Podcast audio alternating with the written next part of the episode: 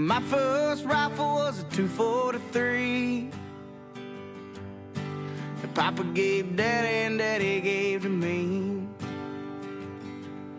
And they taught me how to shoot with a steady hand. I guess that's something you don't understand. Here we are, another episode for All American Wing Shooting podcast. And this is one funny guy in the in the bird dog world, Mr. Bob with Lone Duck Outfitters. It's so good to see you. Yeah, what's going on? Thanks for having me. I know we have been um, Instagram friends for a heck of a long time. I really don't remember when I found your videos, mm-hmm. but we've kind of created a friendship of just the love of retrievers um, over the years, and you've bailed me out. I didn't feel like I did. I felt like it was a good deal. She was I awesome. Know. I'm pretty sure you got the sweet end of that deal, but uh, you I know, did. the time crunch just just um, had me where I was overloaded, and so I do appreciate you taking that dog and yeah. making her something amazing and helping her find her forever home with kids. I know that was the best place for her. Yeah, she. uh You want to just quickly talk about her for a second because she was a really yeah, she was yeah. special. Um, so like you said, you kind of needed to find a home for her. Um, and it was a good opportunity. I was in South Carolina, da da da da da. She got dropped off and she had a fantastic base. You did a great job with her base, super social. Thank you. That was my second, I guess, um, personal retriever start. Yeah, she was super social, very well balanced, and loved to do her job. She loved to retrieve, pick up birds, loved to swim, wasn't afraid of anything.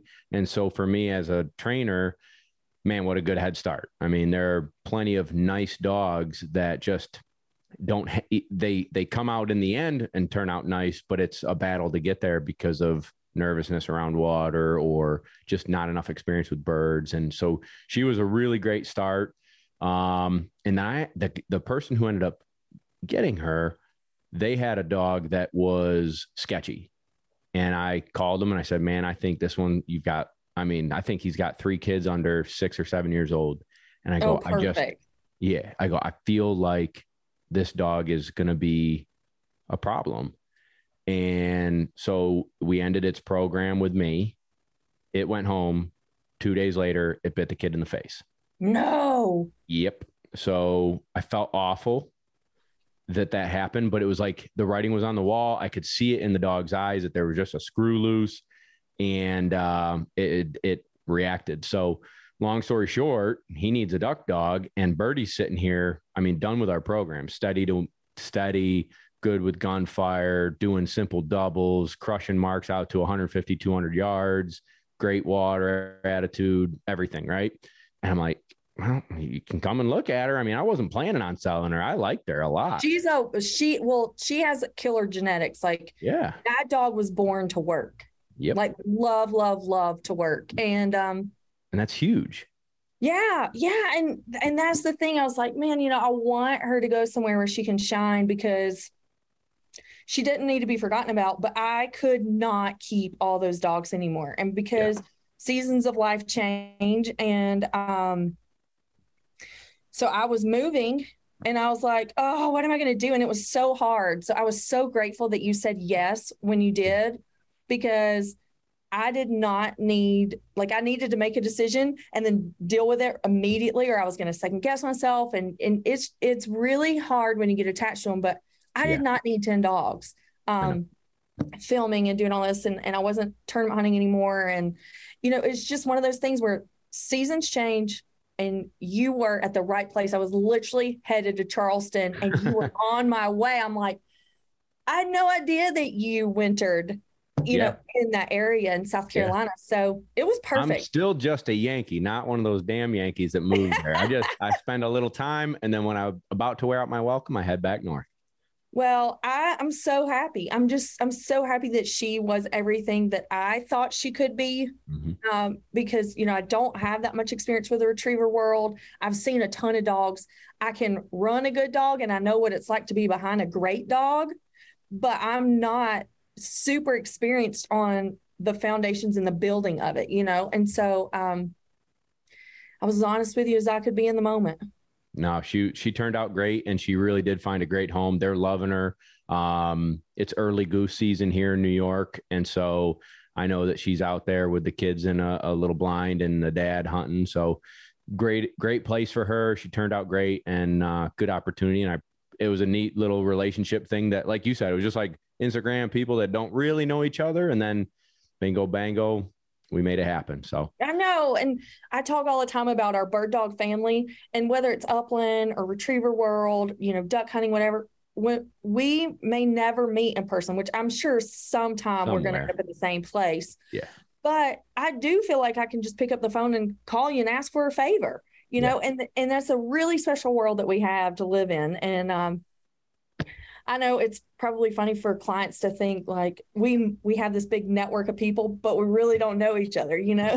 right. Yeah, no, I know it. It's kind of crazy, but and that's like the world we live in now. It's it's strange, but it's it also affords us the ability to have relationships across the country. Like I texted you, I'm like, I could do 7 a.m., you know, take care of the dogs in the morning. We could rock one real quick. And you're like, that's four in the morning for me. I go, hey, where are you now? Yeah, yeah. You're across the country now. So that's that's pretty sweet.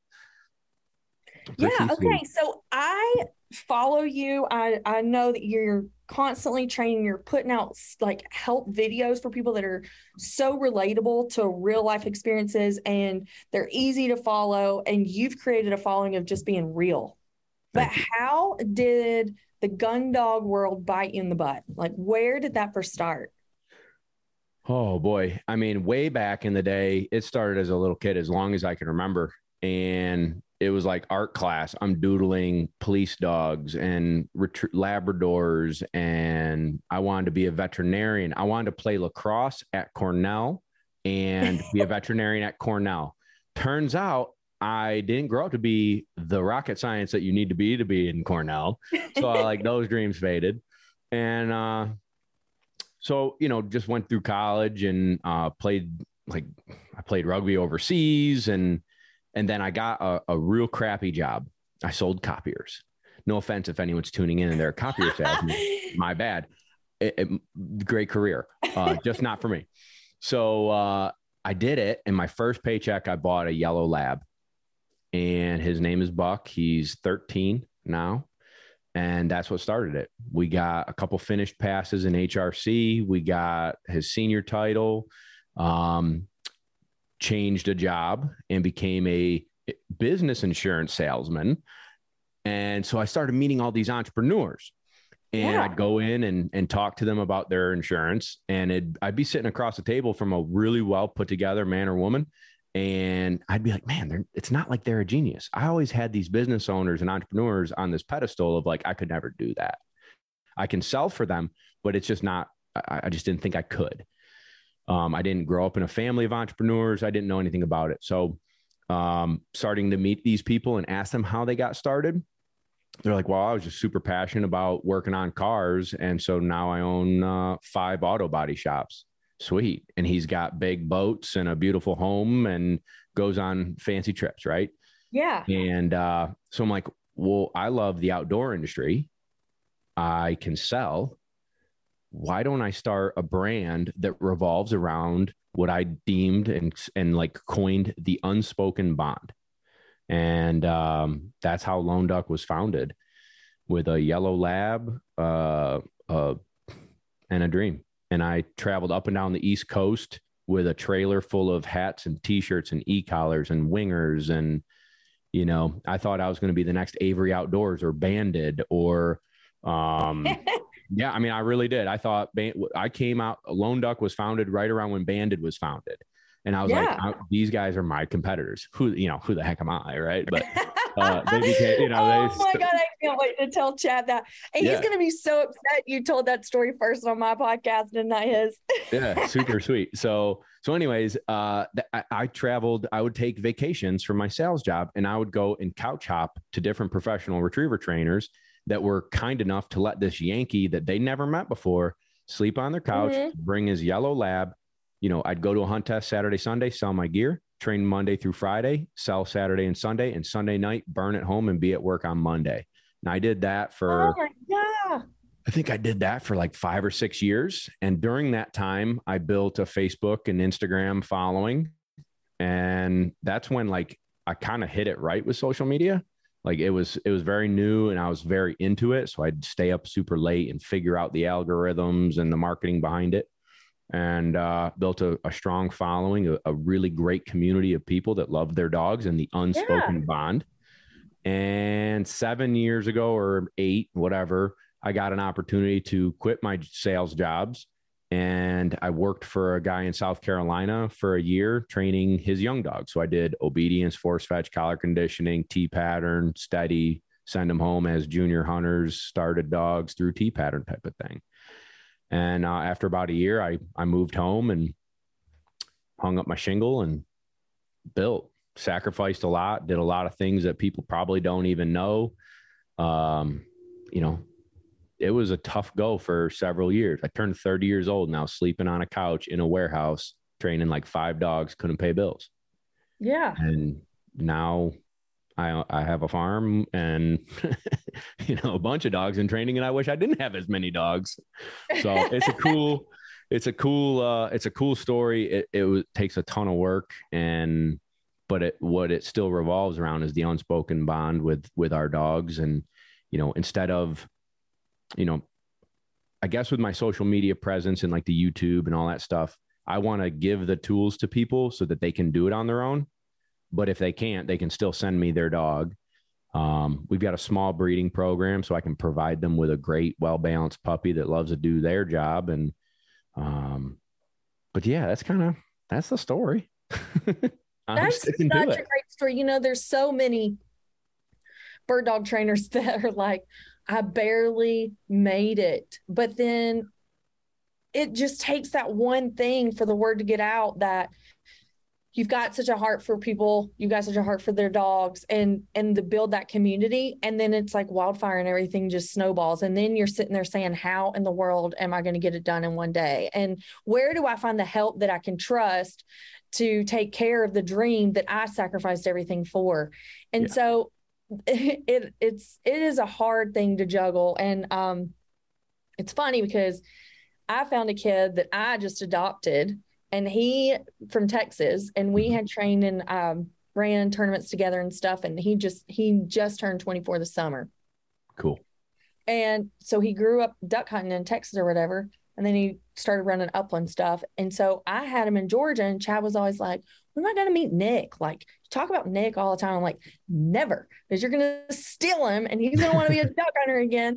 And, you know, you, you value those people that buy into Right. your dream and find their place within your vision so that they can add their dream onto it because it takes a village to do this. Um, 100%. and Yeah. so lo and behold, yeah. So now he's on the road with um, the Fowl Life, but he's still Nick getting, is, yeah. you lost him. I, I didn't lose him, but I say I brought him with me. But yeah, Good for you. it's really Yeah. funny because we do covet like the whole team. Like Yeah. you did all that as a vision, knowing that it was going to take more than just one person. So I met somebody on your team when I dropped off Birdie and Oh yeah, Marie. yeah, and it was so cool because um thank you, dear. Uh we just it was really cool to meet another chick that like loved short hairs and labs. I was like, Oh yeah. yes, there are people like me, you know, that we like firecrackers and then our couch potato, which I can't say my labs are really like No. they got mine big motors. I mean, too. mine are as they mature. You know, by by two years old, they they start figuring out, you know, how to settle down and and soak up the both lifestyles, right? Like the chill out, it's movie time, and then Mhm. outdoors is go time. Um, but yeah, no, Marie's bad to the bone. Um, she's been with me for about a year and a half. Worked for another kennel for a year before that, and brought on to kind of you know advance her skill set. And actually, it's a sad. We got two more months together. She's opening up her own business in New Hampshire, um, and that was kind of the deal. So she she came here to a seminar that I put on and said, "Hey, if you're ever looking for help, you know, I'd love to be a part of it." Oh, Mhm. You know, all right, that's scary to have a full time worker. So I was like, "Nah, I'm good, thanks." but it worked out great. But the deal was, and she's going to give me a year and a half. I'm going to teach her as much as I can, and then you know, her and her husband will move back to. They, they have a farm in New Hampshire, so I'm like, yeah, heck yeah, let's do this. And she has been the biggest asset and friend, and he's the greatest guy in the world, like Mister Fix It, smartest dude I've ever met. Um, so we all have a great relationship. We all bust our butt. There's like she's out there taking care of dogs right now while I'm in here, you know, doing this. And so I can trust her with, you know, the keys to my house, the keys to my truck. Yeah. You know, you know the livelihoods of all our client dogs. She's she's awesome. I'll miss her dearly. Yeah. So, anyways, yeah, I was not letting Nick go, no matter what. So wherever. I go, he goes, or vice versa. So, because when you do have that help, and I mean, I still have four dogs, so um, I, I'm not even down to one. I got one lab. What though. do you have right now? Um, I've got three short hairs and a lab.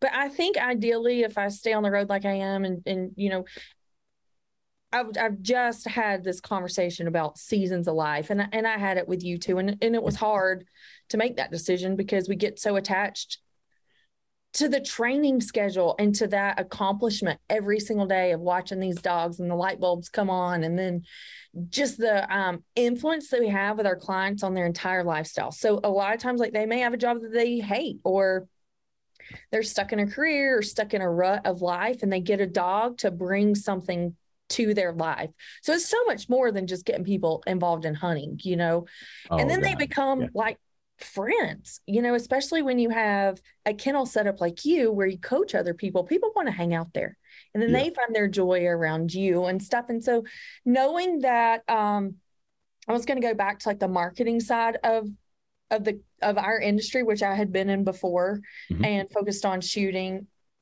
i just knew that i was going to have to it's going to have to give that up and it and i knew that the reward would come and that i had a purpose and it had to be done but it was still a hard thing to give up Yeah. No, I can don't miss imagine. getting up at 6 a.m with the kennel roaring and all that stuff like i'm spoiled now but yeah, that part, that part, that that gets old. And like tonight, I've so we're after this podcast, we're I'm hanging up. I'm jumping on a Zoom happy hour with like our Patreon community, and so I'll get done, you know, being this Bob, and then guess what? I'm walking outside and airing thirty something dogs until probably nine nine thirty. And then I come in and finally get to sit down. And so, you know, everybody says they want to be a dog trainer, and you know it you know you've you've been in that role at, before and so you know they're living breathing animals we can't close this computer down and say oh i'm done for the day no Mm-mm. there's always something to be done. There's always grass to be mowed. There's always poop to be picked up and it's it never ends. Oh my gosh and i just worried sick about you never know what they're going to eat or uh-huh. and it's like how do they even find something? So I, you know i mean it was just always something. It was like a complete circus especially with the short hairs. They're i'm like just chill out and like stop getting yourself in trouble somehow you know? Yep. It, it was it was funny because it's like preschool on steroids oh yeah yeah because yeah listen they're knuckleheads um i mean there's, there's, a not a whole reality show of just having a live camera in the kennel like yeah. like how many times do you just throw your hands up in one day and being like how the heck did that just happen yeah. Yeah. The the best is when people are like, "Oh, I love it. My my dog loves water. Whenever I turn the hose on, he bites at the water." I'm like, "That's the worst dog in the kennel, bud." Because every time you're cleaning, every time you're using the hose, here comes, you know, Fido, meow, takes out your hand. Yeah. and the Houdinis. It's like, how do The these escape artist. dogs learn to get escape? hmm Yeah, know. I know. Like the there is a humor side. If you, I mean, you kind of have to force yourself to to make sure it stays on the humor side. But yeah, it's really funny when people that haven't spent time in a kennel know what goes on behind the scenes. No, no. Or the work, or truthfully, the work too. Like Oh yeah, they see us quote unquote playing with dogs all day and that's from 8 a.m till 5 6 p.m the 5 a.m to 8 a.m that's there too and then that 6 p.m to 8 p.m that's there too. And so they all get to go home and have dinner and hang out with their family. And i'm still cranking or my employees are still cranking. And uh, so it's a tough lifestyle. For anyone who thinks they want to do it I would encourage you to chase your dreams, but I would also encourage you to go work for someone and make sure that it's the right fit for you before, you know, you invest in a big dog truck and a big dog trailer and, you know, yeah, the it. first thing you should say is don't come train with me today. Clean the kennel for three days and see if you still love it. That's right. Yeah. I'll see you at 5 30. Yeah. Yeah. Um, no, that is fun. And I think it got off on on something. But you know, I just don't ever think there's anything that could replace that time in my life. Just you really find out what you're made of and who you Mm-hmm. are, like the standards that you have, because every single day you're you have to dig deep. Every single day it was like you have to push through something, you know, the challenges of training a dog is sometimes like just beating your head against a wall. Um, because yeah. That's a hard one for people to everybody understand. understands yeah. that genetic life and until you get to the place where you're able to produce enough puppies to be training your own genetics and just have that wheel that turns so easy God, and I even when you say that, that makes me go. I've I've bred a good bit of dogs, and there's always one that comes back that you're like, what in the heck is this? Um, yeah, you know, and then the other thought I have is like, you know, we're every day you're trying to advance the dog, right? Every day or week you're trying to make improvements, whether it's in just in obedience or just in the collar conditioning portion or the force fetch or T pattern or running blinds or marking ability and stuff. Um, I I'm like mentally tired at the end of the day because Yeah. every minute that I take that dog from the dog truck to the line or wherever we're whatever we're doing at that moment, I'm reading the dog's body language. I'm picking up on cues. I'm thinking before they're doing, right? I'm trying to be proactive instead of reactive.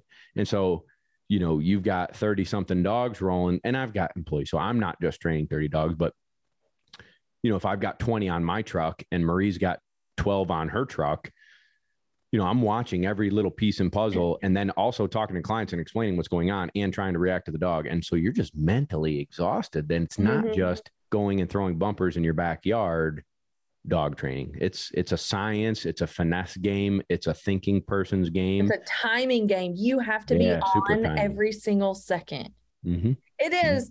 And and you know, it's just fun to bring out the reality of it because people don't know until you share it. Right. Yeah. But it is so rewarding at the end of the day when you can curl up on the couch with the dog that built you Yeah. Yeah. No doubt about it. and I be did like. I did all this all day because of this dog. Mhm. Yeah. So it's pretty rewarding to me that you um you the birdie came to you with some kind of sense. yeah. I'm proud. I'm super proud because like we do have littles now. And so, you know, I am like uh with the level of um expertise that I'm surrounded by in the duck hunting world now, I'm a total wannabe. And I remember the time when that's what I was on the upland side or in the tournament side, especially when I first started. So, you know, I look forward to this new season and learning about this because of my training time and getting involved in the retriever world and being exposed to that Yeah. day in and day out training periods. Like I have so much respect for what goes into the hunt now, far beyond um just setting decoys and that kind of thing. But that dog work is so special and knowing how much time to put into it to get a dog to just go get a duck. You Have you, know, gotten like- a chance to hunt with uh, Mr. Brad Arrington yet? No, but um I haven't, but I think I'll end up probably having to send Littles down there because I'm just not set up to finish her and and I want her to maximize her potential. Like that Absolutely. dog's a rock star on on pheasants and chukar, and we've done so well in the tournament world for the little bit that she got exposed to.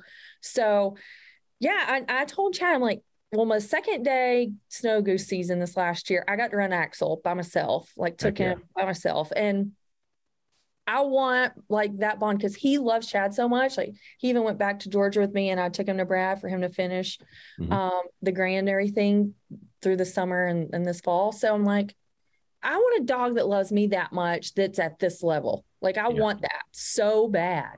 Yeah. Well, And- Brad and Brad and Lee can make that for you. I know. And so um, when we took Axel down there and dropped him off, Tater's had massive success running dogs and, and a lot of experience being in it for three years with um, just running retrievers every day. And so she got to hang out with Lee down there and she got what was what was that dog you ran, Taterbug? Um, what was the dog that came out of there that won the SRS? Um, Stroker.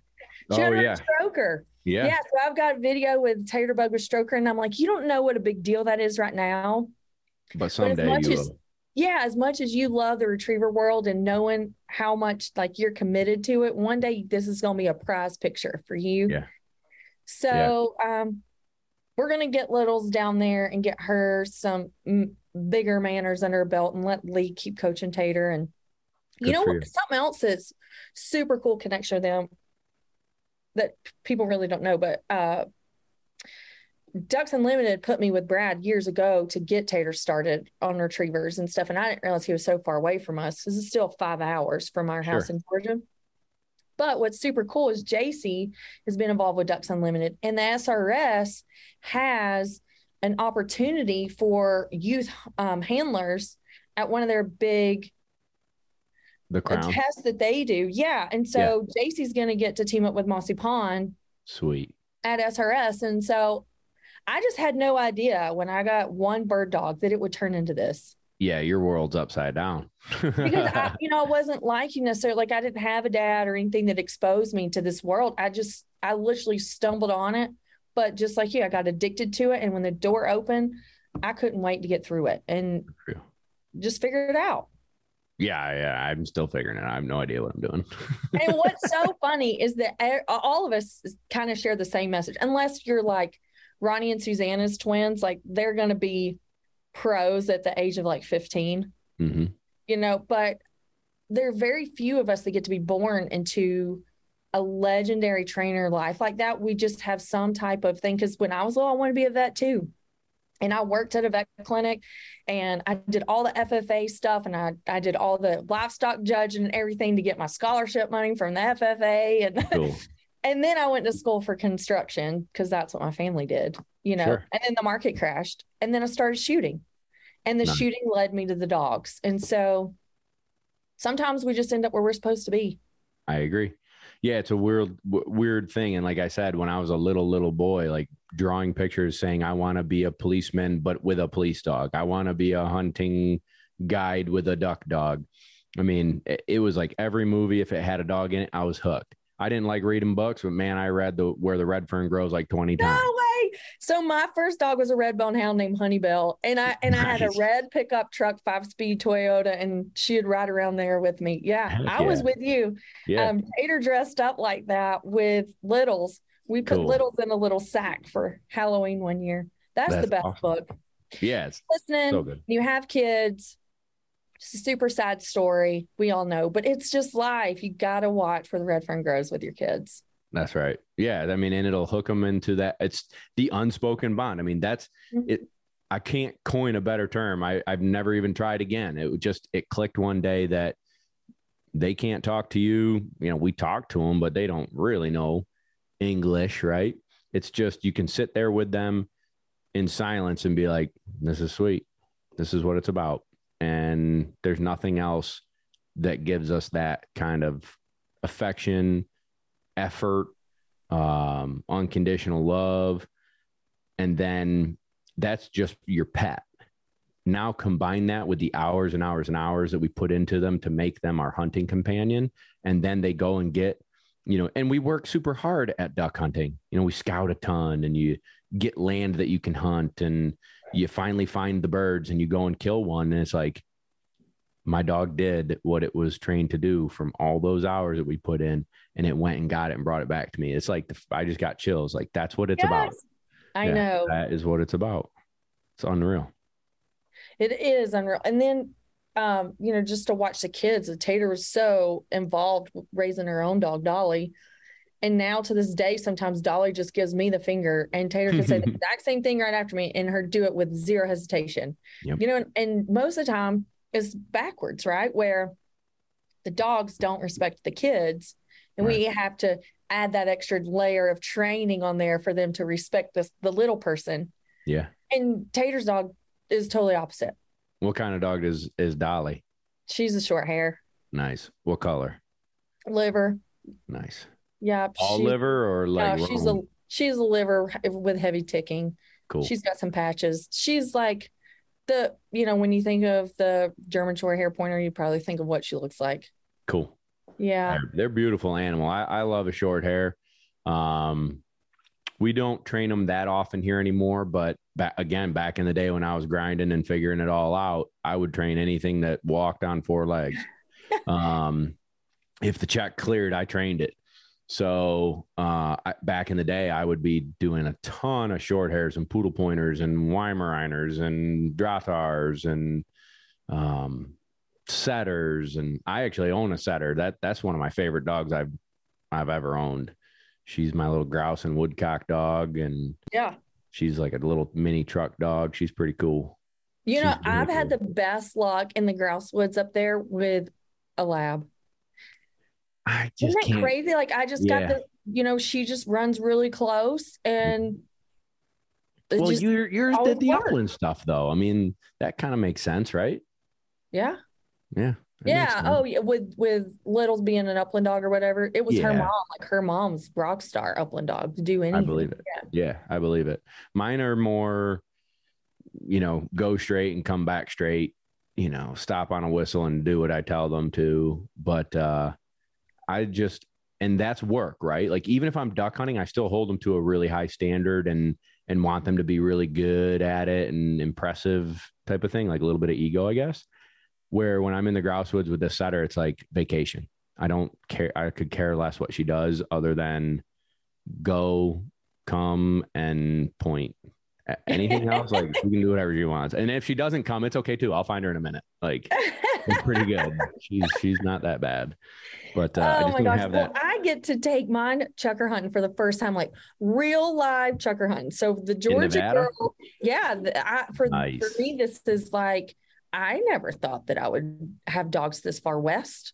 Yeah. you know? So it's really, So- really exciting. Last year was Master National in Idaho. hmm and I took Andy, my setter, with me. Her name is Andy. It's a girl. It's got an eye with a little heart over the eye. Yeah, a little heart.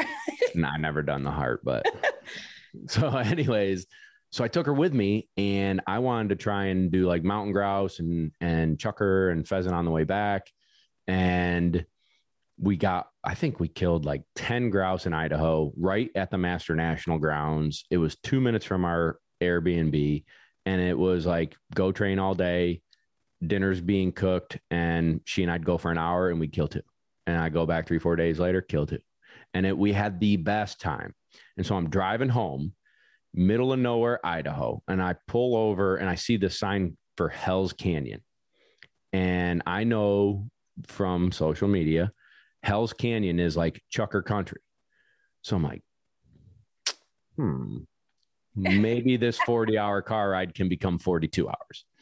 So I pull over to a coffee shop thinking, I mean, this is like a no stop sign town. You're in Yeah. it and you're gone. So I pull over to a coffee shop and I walk in and there's like six old ladies sitting down having coffee.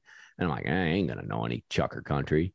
So I get myself a coffee and I, I bag the idea. And as I'm walking out, a guy around my age walks in in an upland outfit. No Yeah. way. Yes. I mean, if I was five minutes earlier or 10 minutes late, I wouldn't have seen him. And he just got done hunting chukars with his Griffon. And I, I go, excuse me, bud, can I ask a favor? I'm driving back to New York. I'll never hunt your spot again. I'll never tell anyone your spot again. I will never speak of this location to anyone. Is there a place that I can go and walk for two hours that you think I might bump into a chukar? And he goes, Yep. Go down the road, you know, this way, turn left over a bridge, drive 20 minutes. You'll be scaling and like switchbacking up a mountain, park on the side of the road, and just walk uphill. And that's what I did. And we flushed three coveys and I killed two. oh my. Freaking unbelievable. Just you and, and you and little Andy. Raggedy Andy. Yep. That's so cool. unreal. You know, the, and the those are sometimes the best memories that you have. Like they're not planned; they just surprise you, and and Yeah. you have that time with your dog. And I And just what a what a a what a great dude to give his hunting spot up, Yeah. and b timing like that serendipitous timing of if I was just a little bit early or a little bit late, it would have just still been those six old ladies, and I'd have walked out and kept driving.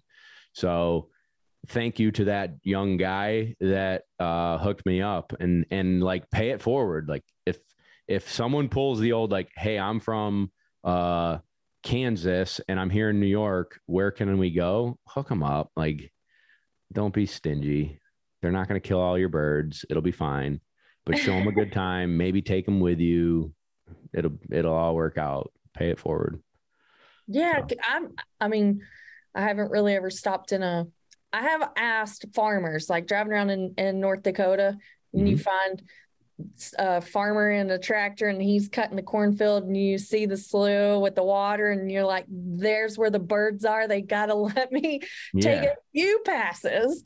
Um, yeah, and that was kind of the thing for me. I I never thought like.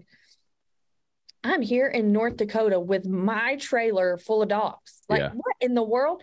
So, um, iconic thing. I mean, it's kind of like winning a lottery ticket when you get to bag all your birds, right? And It's in one day. It- you don't forget that. But I got to do it in the first 20 minutes of the Oh, first awesome. 20 hours that I was there. And I'm like, this is crazy. And and it was so cool for me too, because I come from the pointer world and and I just never was in the hunt test world with the pointer. So I never got to the point of pushing your dog to that master level with the hand signals and all that stuff. For, Sure. for me, that was just a retriever thing. Mhm. And um, so yeah, that first time when we just pulled over because I saw one just run right across the road. So we stopped and I was like, okay, well, there's birds here. At Um, it's least just one. if we get them, yeah. And so um Ackley got out, she put up two, bang, bang. I already had two done and was just like, what? Like, how did that just happen? Like it's it's like 1005, you Yeah, know? That's And um and I got to like send her around the cattails. It's not even just like you get two of them, but then it's like you do these amazing retrieves. And then you're like waiting, waiting, waiting, like don't lose it in the cattails, don't lose it in the cattails. And they come back around with pheasant in their mouth, and you just literally feel like somebody hands you a million bucks. I know it. I know it. I need to go out west more. I, I've realistically, I've never even been out that far um, ever before. So the opportunity to go to Idaho for the Master National was was epic. I mean, it was. I don't know. It's just something that I don't know if I'll get to do again. I mean, it's a long ride. It's tough on me, tough on the dogs. You're gone for three to four weeks from your family. I mean, it's hard to go that far, but I will never forget chukar hunting. I'll never, we got an opportunity to hunt pheasants in Montana on the ride home. Again, an Instagram buddy um, who's a fellow retriever trainer. Um, he saw that I was driving, you know, I'm like, Okay, I need to drive through Montana. Do you think that I could just drop in Yeah. buddy in so Montana? you know it's, it's kind of funny it's like you know the the what's his name the thin piece of paper guy flat stanley yeah. you ever done flat stanley No, but I know what you're talking about. all right so i had to do flat stanley for my nieces on this road Okay. trip okay Okay. so i'm i'm instagramming me and flat stanley going across the country and back and he sees that i'm in montana and he's like dude you just passed me. Um are you gonna try and hunt? I'm like man i would love it. I, I i'm i could do it tomorrow right? Um and he's like here are open up your onX. Here are two pins this is land that you can hunt. Okie dokie smoky. So the next day i got up drove you know three more hours to those pins it was right off the exit so it didn't take any time. And we hunted for a while. I took my old dog memphis and andy. Snowing crappy didn't see a bird and we're walking back to the truck and i'm like three minutes from the truck and off goes a rooster pheasant. One shot one kill nice retrieve by memphis and uh so I got a chukar and a rooster pheasant, which Andy ate the taxidermy. It's sitting over there half eaten. So yeah, yeah, yeah. Ah. He ate the crap out of it. So she's not allowed in my office anymore. Oh well. I'll have to go those back. those pointers, I tell you what, They get into trouble. they do. That's what I'm talking about. Like you just turn your head for a second and there they are. Yep. They get into trouble. They're Mhm. always cutting something on themselves.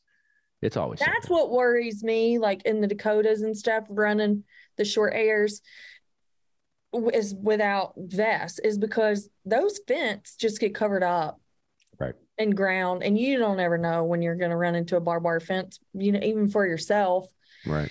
because the dog could blow through it and then you come and then it grabs you you know Yep. Yep. so it that is a tough thing to plan for but yeah i have luckily i've not ever had a dog get really bad injured on a trip and Can I ask you a question? Maybe we can go uh yeah I'll take over for a second. I want to know love your this I want to know your most memorable like moment with a dog in the field. Like you shot it, it did what it was supposed to, da da da da, da. Like mo or or it screwed up. Like most memorable. That those are always my favorites for people to like reminisce on on that. okay well it's gonna have to be tournament hunting. Like there's no other rush like it Mhm. because it's everything that people love about um about hunting in general with your dog except for when you win the trophy too. Yeah, you know and you come home with the hardware it's even better. And i got addicted to that teamwork with my dog Cool. and it would have to be that and um, you know the beat running the bdc was definitely a bucket list thing for me because i started in the ufta down south and um, that was a quail game and the bdc runs chukar and it was like they had their own tv show and it was like that's where the best of the best tournament hunters were because they were on tv you know Yeah. and so um, running that i would probably be um, my last tournament, I don't really ever talk about this, but well, that whole last year, I think just being able to pull a dog off a trailer and not even knowing their name sometimes running client dogs and having that success, just personal, like I never competed against anybody else. Mhm. It was always against myself. What did I know about this dog? Um, what expectations did I have for us in the field? You Mhm. know, and so I think those would be my special, like my most special hunts. Um, I'm trying to think what year this was. It was my second year in ladies at nationals. Um, I ended up taking ladies player of the year, and then I took first, second, and third. Hey, And clean the, sweep. and the second, like the getting into finals that year, I knew that if I didn't get cheated in the field, it was going to be really hard for anybody to beat me with two dogs because those two dogs and I, we were just fire, lightning and fire. And we, I just knew I had the, I had the competition confidence that as long as those birds were there, those dogs were going to find them. And I sure as heck was going to shoot them. Cool. So there was a new dog I was running and and um he was so hard mouthed. God almighty, he had the hardest mouth. Like you had to walk your fingers, you know, because this is all lightning fast. So Yeah.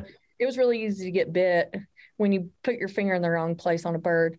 Um, but a double came up. So the person that ran in front of me, which I can't see run, like didn't find their back bird. Well, when they planted mine in the same area, so there was two birds. Well, he went in, flushed two at one time. So I took a double in the back of the field. You killed them both? Yeah. So bang bang, got that. And Yeah.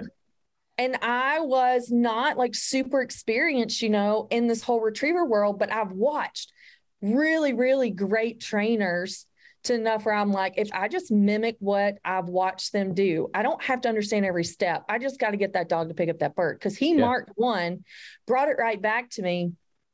I hit that whistle sit and sent him to where that bird landed, and he brought it right back. And that put me with all of those dogs into the finals. And if I Mhm. didn't have those skills, or if I had a dog that wasn't trained up to that level, Right. I never would have been able to have made that place, you Yeah. know? And Yeah. so that was super iconic for me. And and the way the field laid, everybody watching the field couldn't see it happen. So it was like a super private moment with just me and this dog and then the judge. That's cool. And I was like, I am a freaking rock star, and I don't care if anybody knows, but I figured out the retriever world, and this is a heck of a good time. Good for you. And so was, I would say it was probably running that dog That's you know, super cool. because everything came together and it had to happen. It was, it, I mean, fraction of seconds mattered, Yeah. and and it just it was perfect. Good for you. Yeah, that's super cool story. It's neat. A- And, you know what? Like kudos to you that the stress level during competition is high, nerves are high. Um, you have to be super hyper focused on everything that's going on around you. You killed both birds. Like that's a great and you're a shooter, so whatever, but still that's awesome, right? Like yeah, and that's the difference. Like, could you imagine the stress of you and your hunt test? I mean, you're having to shoot your own birds too, and that dog can't move. You know, it can't go Yeah. off track because that's time. that's You right. know, so it is. It is a lot of things, and that's what's created my niche. Really, is yeah, I was a shooter, and then I got all this dog experience that is priceless to me because Yeah. that's what I loved. But I'm still just a shooter, right? I haven't been able to commit enough time to be like, yeah, I'm a pro dog trainer. I, you know, I, I wanted to be, but God had other plans. I'm with you. so running that tournament made me a niche market where like my advice is all about what to do when you get your dog back from your trainer and you've gone with your shooting coach.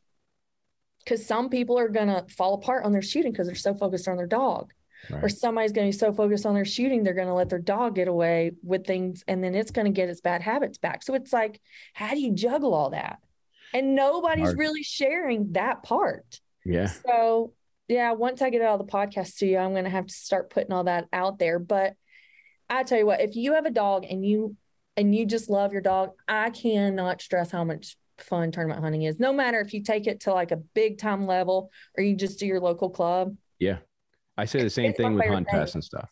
Just- oh, I love the hunt test game, and Tater got to spend time doing it, and I really didn't, but um, I trained for it, yeah. and it's fun. It's it's duck season outside of duck season. That's what it is. You know, duck season is a short time in our year, and even though people say they hunt a lot, a lot of them only get to go out ten or fifteen times, maybe. You know, you can extend your season, set higher goals for you and your dog, be around like-minded people that enjoy their dogs, and it's just fun. It's something something to do. okay. So let me tell you what's so funny about this. all right. My background is is horse world, right? And so Yeah. At horse shows, everybody shows up, and everybody has like matching um, tack with the farm logos, and you're like promoting your trainer, like you know he's your first hero, and you know, everything's like color coordinated and everything. So my whole idea was to show up to hunt test and we were all going to be like tailgating and like Yeah. cheering your dog on. And it was like so serious. So I already told Brad, like, when when we come to watch Axel, I'm having everybody matching shirts and koozies and everything. Like, we're we're bringing this because that's the whole thing. Is like clients may not get all the hours that you're putting in there, but if they knew, Yeah. man alive, that everybody there would have lone duck outfits on, and you know, I'll be honest with you. I got name and everything. you know, I have a crew. I've got a crew, and I they're the think that's best. so cool. yeah, they are the best. They and like you said, they're clients that became friends. Yeah, Um, they come and train a good bit, but when we show up to a hunt test, it's like, damn, they're more decked out in lone duck gear than I ever could be. I love that because the yeah. trainers will get together afterwards and Yeah. everybody will hang out and cook out, you know, and tailgate kind of thing. Yeah. But I was so shocked that like the owners weren't there, and I'm like, Yeah, do these people not know they need to be watching their kid run, Yeah. you know, and cheering on everybody? it depends. Especially like if you look at the Mossy Pond crew as an example, they've got clients from all over the country. You Yeah. know, I bet they've got clients from every state in the country. Um, where and I'm kind of in the same boat, but on a different scale, I would say. But uh, you know, we got dogs from Massachusetts, Connecticut, Rhode Island, Ohio, Georgia, South Carolina, Virginia. So those owners, the ones that are further than five hours away, I mean, They're not going to come. they're not going to come. They might come once uh, and experience it, but the ones who are diehards will drive eight to 10 hours and watch me run their dog. And then the cool part is handing the dog over to them and saying, like, it's your turn now. Yeah. Go go have fun, feel the nerves. Like I have one good friend uh, that I'm thinking of. Um, I've got a master title on his dog, and he's now taken over the reins. And he had a heart attack last deer season. He killed a deer, toting it out of the woods, like damn near fatal heart attack. Oh, called man. his wife saying goodbye. I mean, it was like tragic. Well, now he's got to have one of those Apple watches that does his heart rate for him. And his heart rate is so high that it's like alerting him while he's running the dog. They're like, you got to calm down, man. Your heart is pounded too hard.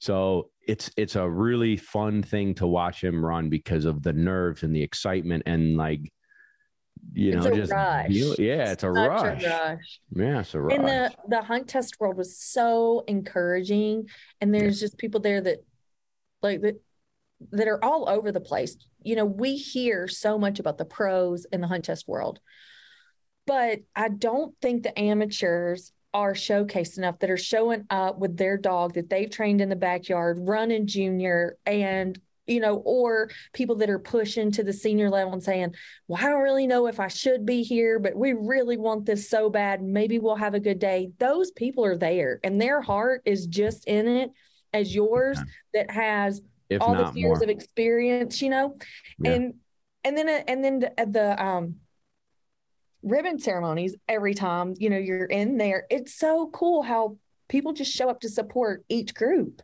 Yeah. So I I thoroughly enjoyed it. I just I just remember being like, I thought there would be so many more tailgaters and Yeah. people watching. Yeah, and that so that makes me think of when you said ribbon ceremony. You know, I'll get phone calls from from people like, "Hey, I got a yellow lab, and uh, I just want a good hunting dog. I don't need those ribbons or any of that stuff, and uh, you know, I just want a good hunting dog."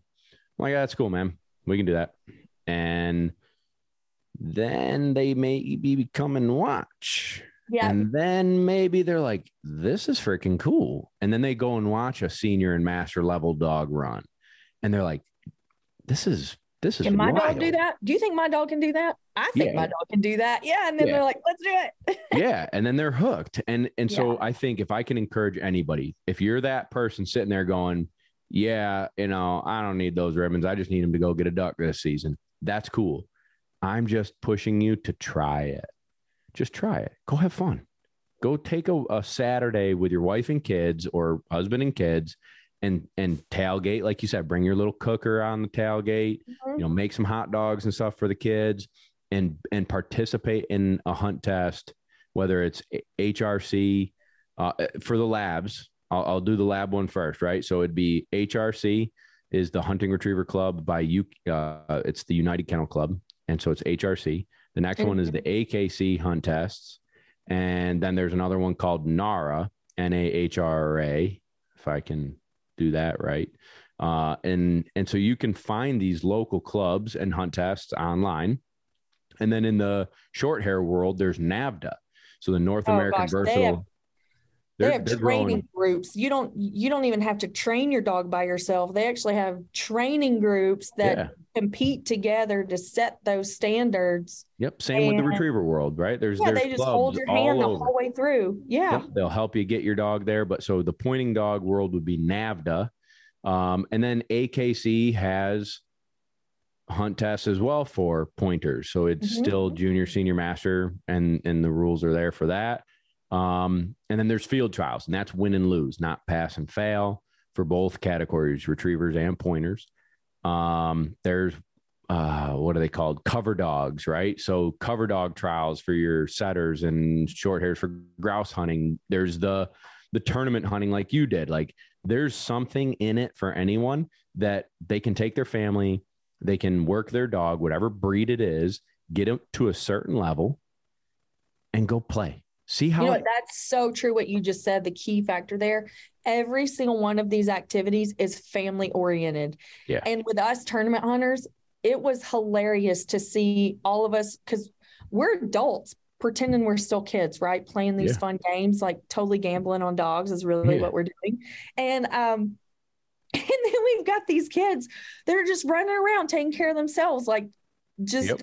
Cooler hopping. Like Yep. who's got the best snacks? And and if you're gone and there's a group of kids there, like if you don't lock your cooler up, there's gonna be kids in it. And it was so much fun because there's a there's this bird dog family that you end up raising your kids with. Yep, absolutely. Eh, You know what I found? The South did it the most right. I've I've traveled all over the country doing it now. The South did it right. North Carolina, South Carolina, Georgia, Alabama, Texas, um, Tennessee. Because I've never I've never hunt tested in the South. So like what do they do that's so different? That that is where I see the most amount of community, and that's the word I would use. It's just community. So it's like you know there's a three hour to five hour radius of driving to hit all these different hunt tests up right Mhm. so the same people people you see in north carolina hit up the same a different test in georgia and so they really become this close knit dog family and their kids grow up together and they're running you know junior handlers so you know 8 to 18 year old kids running their own dogs or their parents dogs or you know a train you know but Brad or Lee has their parents' dog and they have their, do- you know, that master Yeah. hunter's running junior, right? Mhm. Um, it's it's a great community, but I think the South does it the most right. You know, up here in New York, there's a little bit less of like the parents bringing the kids. It happens, it's there, but it's not like ten groups of parents bringing their kids. Mhm. In the South, it's ten groups of parents bringing their kids every time. That's so cool. Wow, we're gonna have to make a point to make time to to go to a hunt test um, down south, just because I you don't know until you know, and I say that all the time. But I would have been obsessive about every single aspect of the dog world if I had just known what I know now. Yeah. And I tell my parents all the time, like, why did y'all send me to basketball camp, or why was I a soccer player in college? Y'all should have gave me a shotgun when I turned twelve. You know.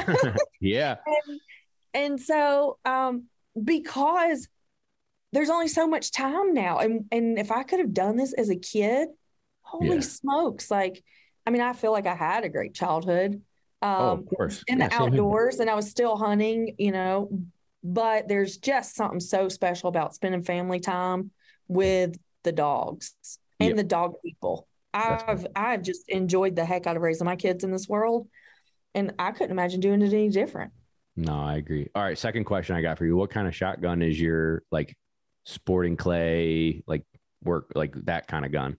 Huh. Well, which one am I shooting right now? Or is that what you want to know? Which one I'm shooting right now? Nah. Uh, yes, but like I have a favorite gun. It, it's a Browning Citori 12 gauge.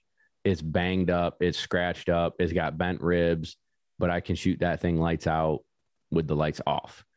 Um what's what's that gun for you? That gun for me would have been, you know, to go back to my tournament gun, which is I shot different things. So my my tournament gun was um the Rizzini round body 12 gauge. Mhm. And I ended up with COVID before we knew about COVID. Oh, nice. Congrats. like like that few weeks before and I thought. I was going to die and we didn't know what was wrong with me. But I was planning on going to BDC Nationals for my first time. And I was like, heck no, I'm not missing this. I don't care how sick I am. Like, I cannot miss this. Right. So I was camped out every other day at the doctor's office, which I was from the small town, Georgia. So it was like five minute ride and they only have like two rooms there, you know? yeah, yeah. tiny place. So they just like pumped me full of fluids and B12 and whatever. And and I got back on my feet. I drove to Kansas after being in the bed for like eight days. And I had just gotten that gun the week before I got sick. So I didn't have no experience with it, none.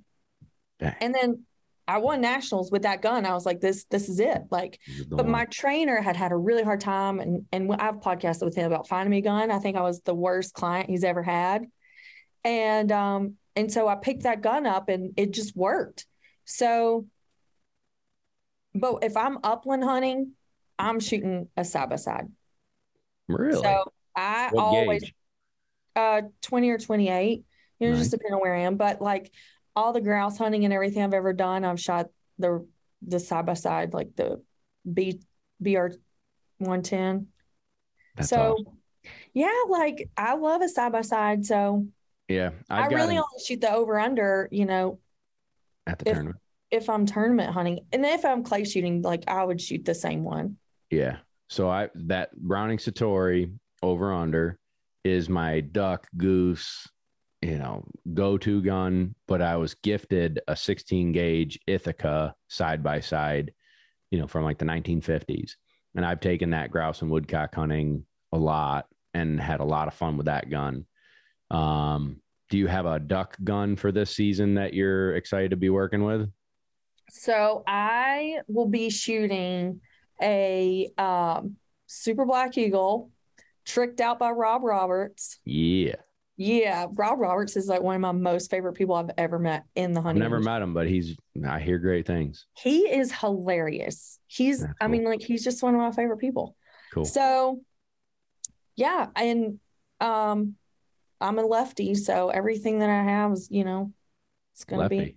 I'm a lefty. All of us are. We all write right-handed and we shoot left-handed. Really? Me and both my girls. Yeah. That's cool. Uh, no, it's not really cool. It's pretty awkward and causes a lot of complications, but Can't you get a left-handed gun? you can shoot you can shoot a lefty black eagle. Yeah, they make those, but finding a left-handed gun is not really that easy. Really? Especially like the youth stuff for Hallie Joe. Yeah, That's hard. that makes sense. Yeah, Yeah. I would imagine youth is hard, but well, I don't know. I'm a righty, so my bad. I know. I wish I could I can I can shoot right-handed, but I'm better left. Gotcha. Is it the dominance thing with your eye, or you just picked up a gun and started shooting it that way? Um, my dad made me shoot and do, he made me do everything both hands growing up. What a good dad. Um, yeah, he actually, well, he actually had a hunting accident January 1st of 1984. He was shot in the head with a 30 six, pretty much between the eyes, um, sitting in a deer stand. So he ended up with paralysis on his right side in his late 20s and had to learn to do everything with his left hand. And I was three. So um, that's just kind of what was given to me. So I can typically pick anything up and do it with either hand because he made me do it.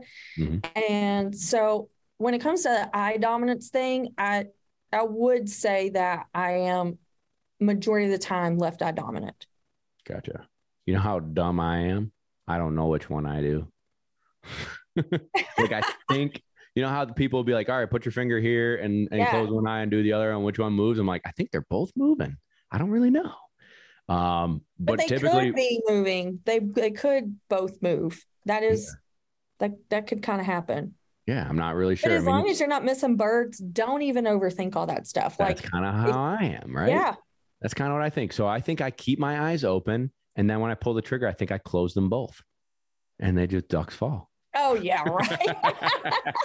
Uh, but yeah, so that I mean uh, that's what I shot last year, um, goose hunting and and duck hunting. So that's what I pick up when I'm when I'm out in the field. I don't take I don't take the pretty guns out there, but I sure like shooting the pretty guns. good for you. That's sweet. That's sweet.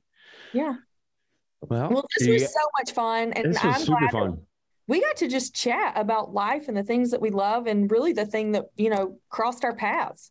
Yeah, no doubt about it. I'm really uh, thankful that you trusted me with with Birdie. Um, and I'm really thankful that she found a great home with kids and is going to get to duck hunt a ton. Um, She's going to be a rock star for them, and Yeah. maybe they will want to come because enjoying this hunt test world. She would. She's lights out, built for that, and um, So if you guys are in New York area and want to train with um, Bob, you need to check out Lone Duck. And I know he spends his winters in one of the most gorgeous places in the middle of South Carolina. I, I'll never forget driving down that driveway thinking, I can't believe I only have 30 minutes here because that's a really cool special place for you to get to train and and build dogs and build memories there. So um, you guys check out Lone Duck on Instagram and YouTube and um, Bob's super cool and he's always putting out funny things and seems like you guys are always cutting up up there. Thank you. Oh, I appreciate it. I appreciate you having me on and I hope uh, you know your uh, listeners enjoyed the show with us and just BSing about dogs. So thank, thank you so much for having me. I appreciate it. All right, thank you. Grandma's in the kitchen.